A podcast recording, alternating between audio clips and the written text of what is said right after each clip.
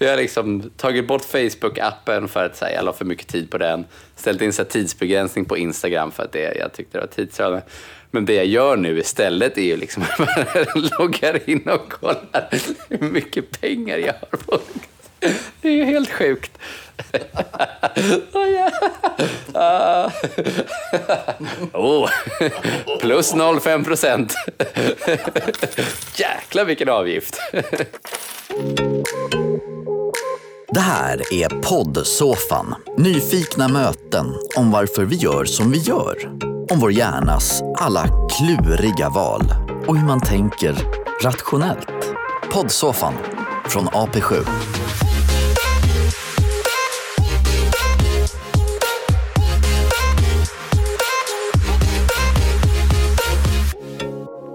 Dagens gäst har grundat onlineuniversitetet Daily Bits Off med över 100 000 studenter. Han vill skapa kommunikation och design som leder till förändrade beteenden. Niklas Laning, välkommen till poddsoffan. Tack så mycket. Var det rimlig presentation? Den var rimlig. Jag gillar ju att smyga in att jag har skrivit några böcker sådär. Du vet, man har bekräftelsebehov. Men, eh, till exempel boken Beteendedesign eh, och boken Beslutsfällan. Och eh, i augusti så kommer eh, den tredje boken, Digitala beteenden. Ett tjusigt hus på Birger En entré som kanske förkroppsligar uttrycket en pampig entré. Ja, eller hur? Eller hur? Vi skulle nästan setts där nere. Men det är ganska pampigt här uppe också. Vad har vi på soffan? Den är sittriktig känner jag direkt. Ja, men precis. Här är liksom, vi har ju flera, jag tror vi har tio mötesrum här på kontoret. Och det här är väl lite loungeigare rummet där man eh, kanske har med främst interna möten och sådär. Eh, rullar in en whiteboard kanske och så håller någon låda medan han sitter här. Du kanske har noterat att det också finns Playstation här. Eh, och en väldigt, väldigt stor TV. 65 tum minst. Du är utbildad psykolog också. Brukar folk sitta här och liksom vikta sig för dem? För dig i den här soffan? Nej, alltså jag, om jag hade varit mer på plats så hade det nog varit så. Eh, men jag är mest ute hos kunder och då hinns det inte biktas så mycket. Kanske ska börja med det. Jag jobbar med kommunikation, kort och gott. Vad gör du för någonting? Oh, Gud, om man skulle säga det kort och gott. Det är inte nu ska folk ändra sin attityd eller påverka opinionen eller jobba med en värdering, utan när det finns liksom ett tydligt så här, folk måste göra mer av beteende X och kanske till och med mindre av beteende Y, eh, då är det liksom jag som kommer in och ser till att det blir så. Varför är du så himla intresserad av människors beteenden? Jag tror först att jag blev intresserad liksom för psykologiska teorier, nästan. Alltså, de är väldigt roliga att läsa sig till och roliga att förstå. Det, det är liksom kul med psykologisk forskning och just den här liksom, forskningen som jag har snöat in på som handlar väldigt mycket om så här, att applicera. Alltså, det är ju det.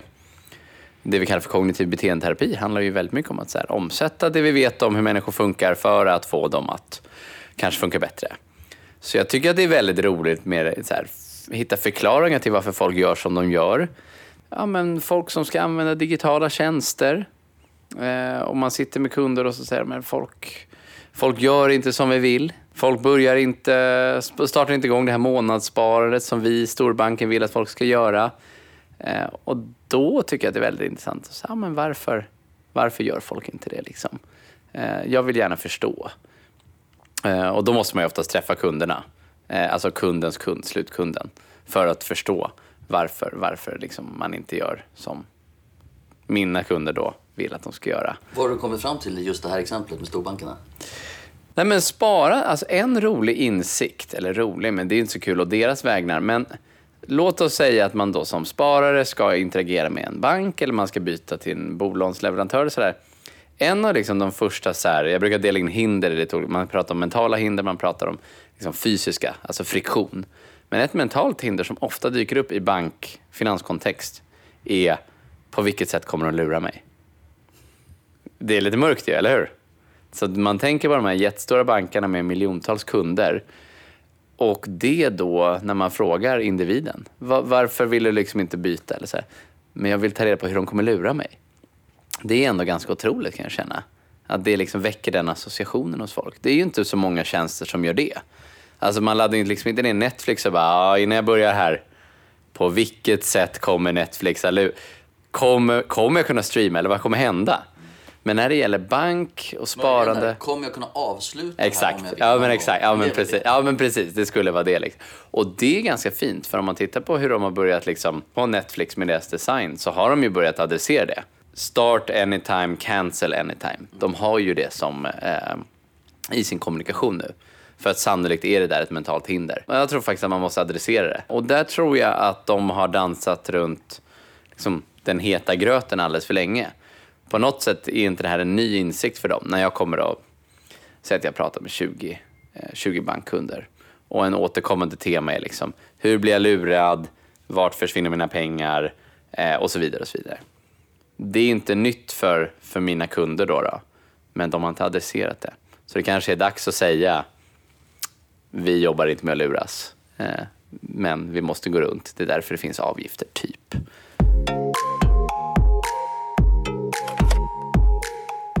Beteendeekonomi, det känns som lite hypad term. Ja, alltså... Vad är det för någonting? Ja, men det är ju en akademisk disciplin. Man kan väl prata om det som liksom skärpunkten mellan nationalekonomi och eh, psykologi. Vad påverkar människor, människors beslut? Vad kan vi göra för att liksom, eh, knuffa människors beslut åt det ena eller andra hållet? Eh, använder människor liksom tumregler när de ska fatta beslut? Så egentligen liksom ekonomisk och psykologisk forskning på beslutsfattande. Eh, med olika infallsvinklar och, och täcker av allt ifrån sparande till hälsobeteenden till eh, rekryteringsfrågor har jag sett att man studerar också. Så det, ja, beslutsfattande i fokus. Hur rationellt skulle du säga att svenskarna överlag be- beter sig när det kommer till ekonomi? Man vill ju på något sätt definiera rationalitet i det sammanhanget. Att liksom det rationella är liksom det långsiktigt bra, det eftersträvansvärda. Eh, och där kan man väl, man kan väl liksom delvis känna att så här, ja men, alltså jag som är lite av en spara-person kan ju känna att liksom, ja, det rationella är väl att ha en arbetsgivare som har tjänstepension, man ser till att man flyttar om om man är liksom som jag i 30-årsåldern, man skiftar om så att den förvalda portföljen med höga avgifter och mycket ränta går över till en aktieportfölj med låga avgifter. Det är rationellt i min bok. Eh, jag kan tycka att det inte är så rationellt att liksom så här, gå ut på restaurang och äta, det, det är ett beteende som jag liksom inte fattar. Folk som äter avsmakningsmenyer och du vet.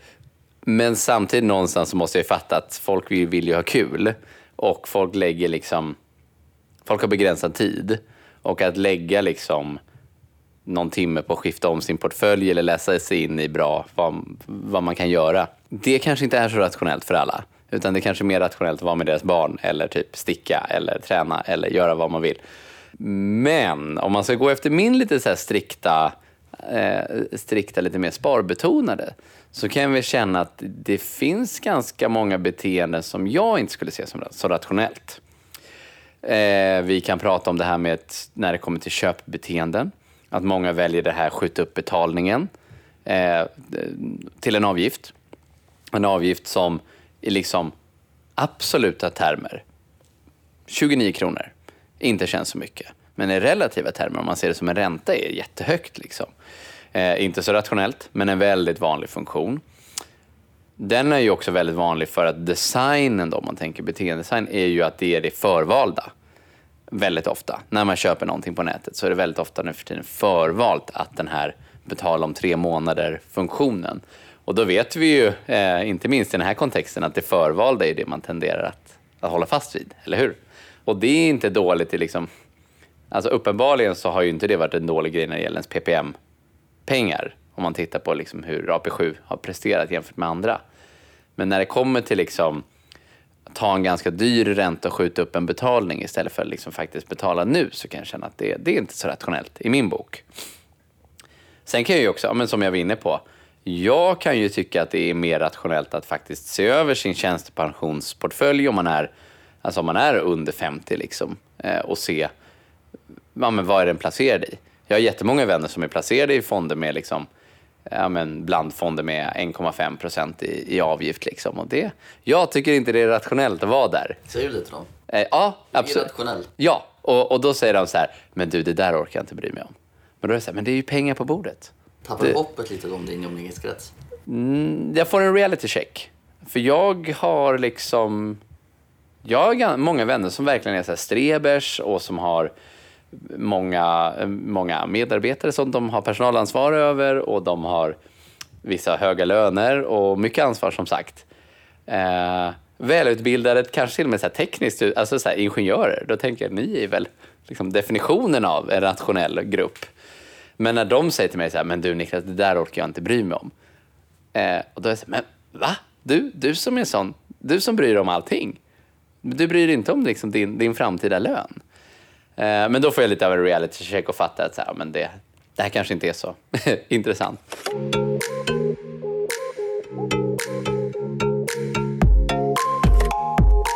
Jag skulle gärna se att folk funderade lite mer över vad liksom skapar värde för dem.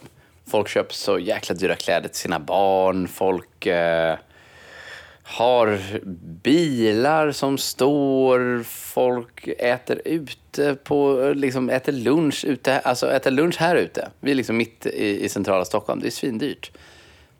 Jag tycker att folk liksom gör så mycket saker slentrianmässigt utan att fråga sig vad liksom gör, vad mår jag bättre av? Eh, det, det skulle jag vilja, det är lite svårt. Eh, det är verkligen svårt att få folk, istället för att liksom, kolla Netflix en kväll, bara fundera, vad, vad, vad mår jag bra av egentligen? Liksom? Vad skulle jag kunna ta bort? Eh, sen när det gäller liksom en, i arbetslivet, där kan jag ju verkligen önska att eh, fler inom min bransch, media, kommunikation, eh, unga teknikbolag, startups, gärna funderar på det här med tjänstepension. Alltså att man, man som arbetstagare skulle värdera upp det lite, fråga efter det. Eh, och att man som arbetsgivare som erbjuder tjänstepension skulle faktiskt lyfta upp vilken förmån det är. Det, det skulle jag gärna se. De behöver inte engagera sig mycket, men lite grann.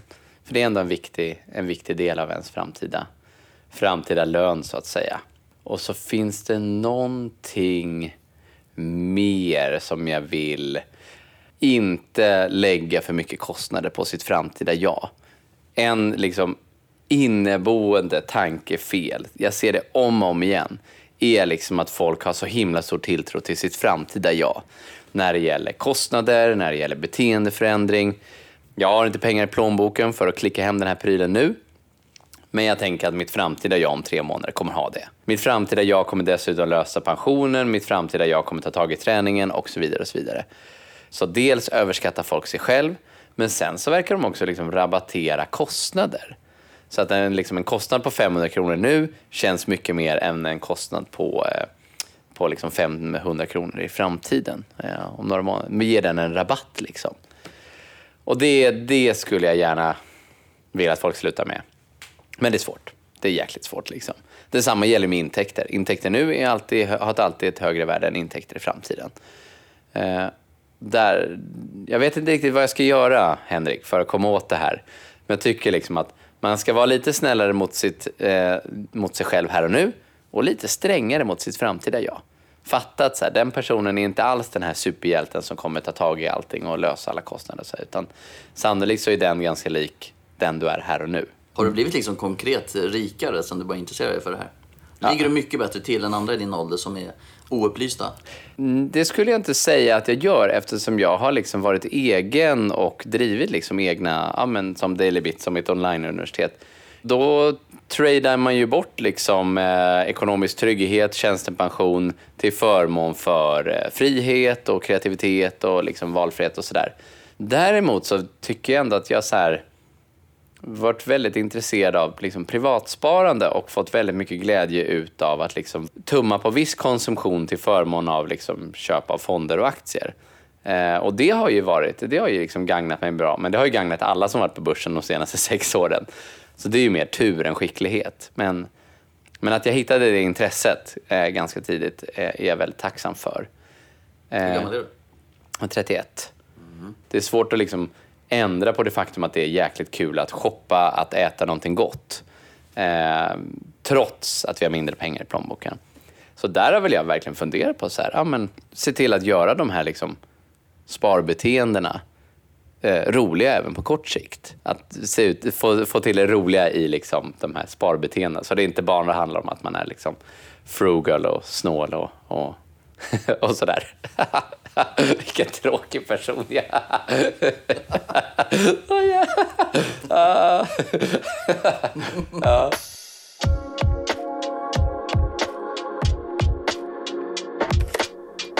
Alltså jag, jag har liksom två barn och det skulle kunna bli ett slukhål av konsumtion. Men det mina barn gillar mest av allt är ju typ bubbelplast och att jag är med dem. Alltså det är liksom inte svårt. Vi har liksom gjort en långresa med de där två en gång. Det var ju bara liksom, det är ju, det är ju liksom 70 000 jag aldrig får tillbaka. Och de minns det ju inte ens. Väldigt mycket handlar bara om att hänga och vara med varandra liksom. Och, och inte blanda in liksom eh, konsumtion eller hets att man ska jaga liksom, eh, dyra och unika upplevelser. I alla fall inte nu när de är små. Eh, och det passar väldigt bra mitt, liksom, min ambition, ja, men precis, mitt kynne och min ambition att vara ändå så här, försök att inte slösa så mycket.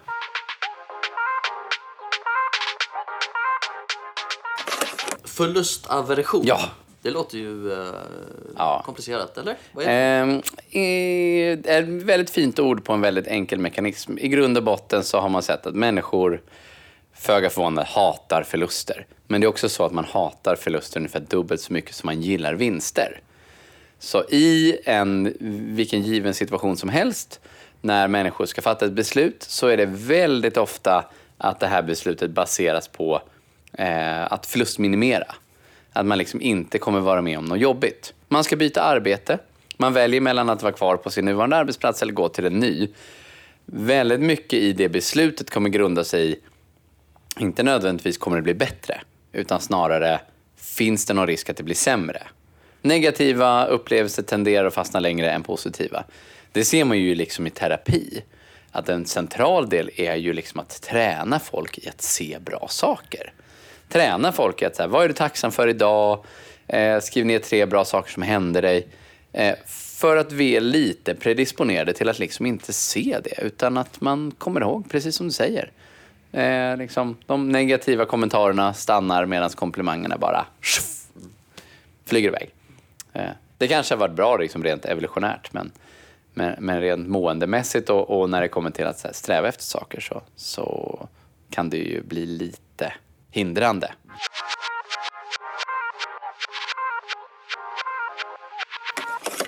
Sen finns det också något som heter beteendedesign. Ja, Kan man definiera det lite? Ja, men det är ju, det är ju mitt ämne. Eh, det handlar om att använda beteendevetenskaplig forskning för att skapa liksom gränssnitt. Kommunikation, eh, digitala produkter, copywriting, you name it, med syfte att påverka beteenden. Ponera att de här piloterna vi kör eller liksom de här designinsatserna vi, vi implementerar, att de funkar. Kommer människor då att ångra sig? Här, liksom, jag jobbar ju på Gullers grupp, det är ett ställe för samhällsaktörer. Jag kan, jag kan verkligen med handen på hjärtat säga att så här, det vi försöker göra här för våra kunder är ändå nästan kan man säga objektivt bra saker för slut, slutanvändare, medborgarna och kunden också. Det kan handla om så här, delta i vaccinationsprogram, eh, gå på screeningar, eh, källsortera, betala för det i kollektivtrafiken.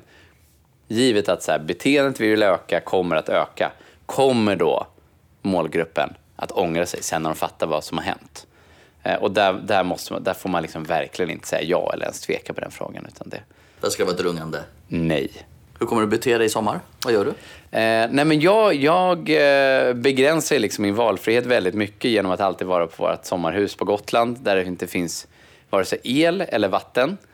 Eh, det finns jättedåliga kommunikationer och jag har också liksom byggt ett utegym. Så det blir liksom väldigt lite skärmtid för mig och mina barn för att det inte går. Eh, väldigt mycket liksom träning för att det är det man kan göra. Och, eh, och liksom väldigt mycket djur och hästar för att det, är- det är liksom den underhållningen som är nära. Så det blir väl sex veckor där tror jag. Det är det jag gör. Härligt. Mm. Vad kul att snacka med dig. Detsamma, detsamma. Niklas Laning alltså gästade poddsoffan idag. Tack för mig. Poddsoffan från AP7.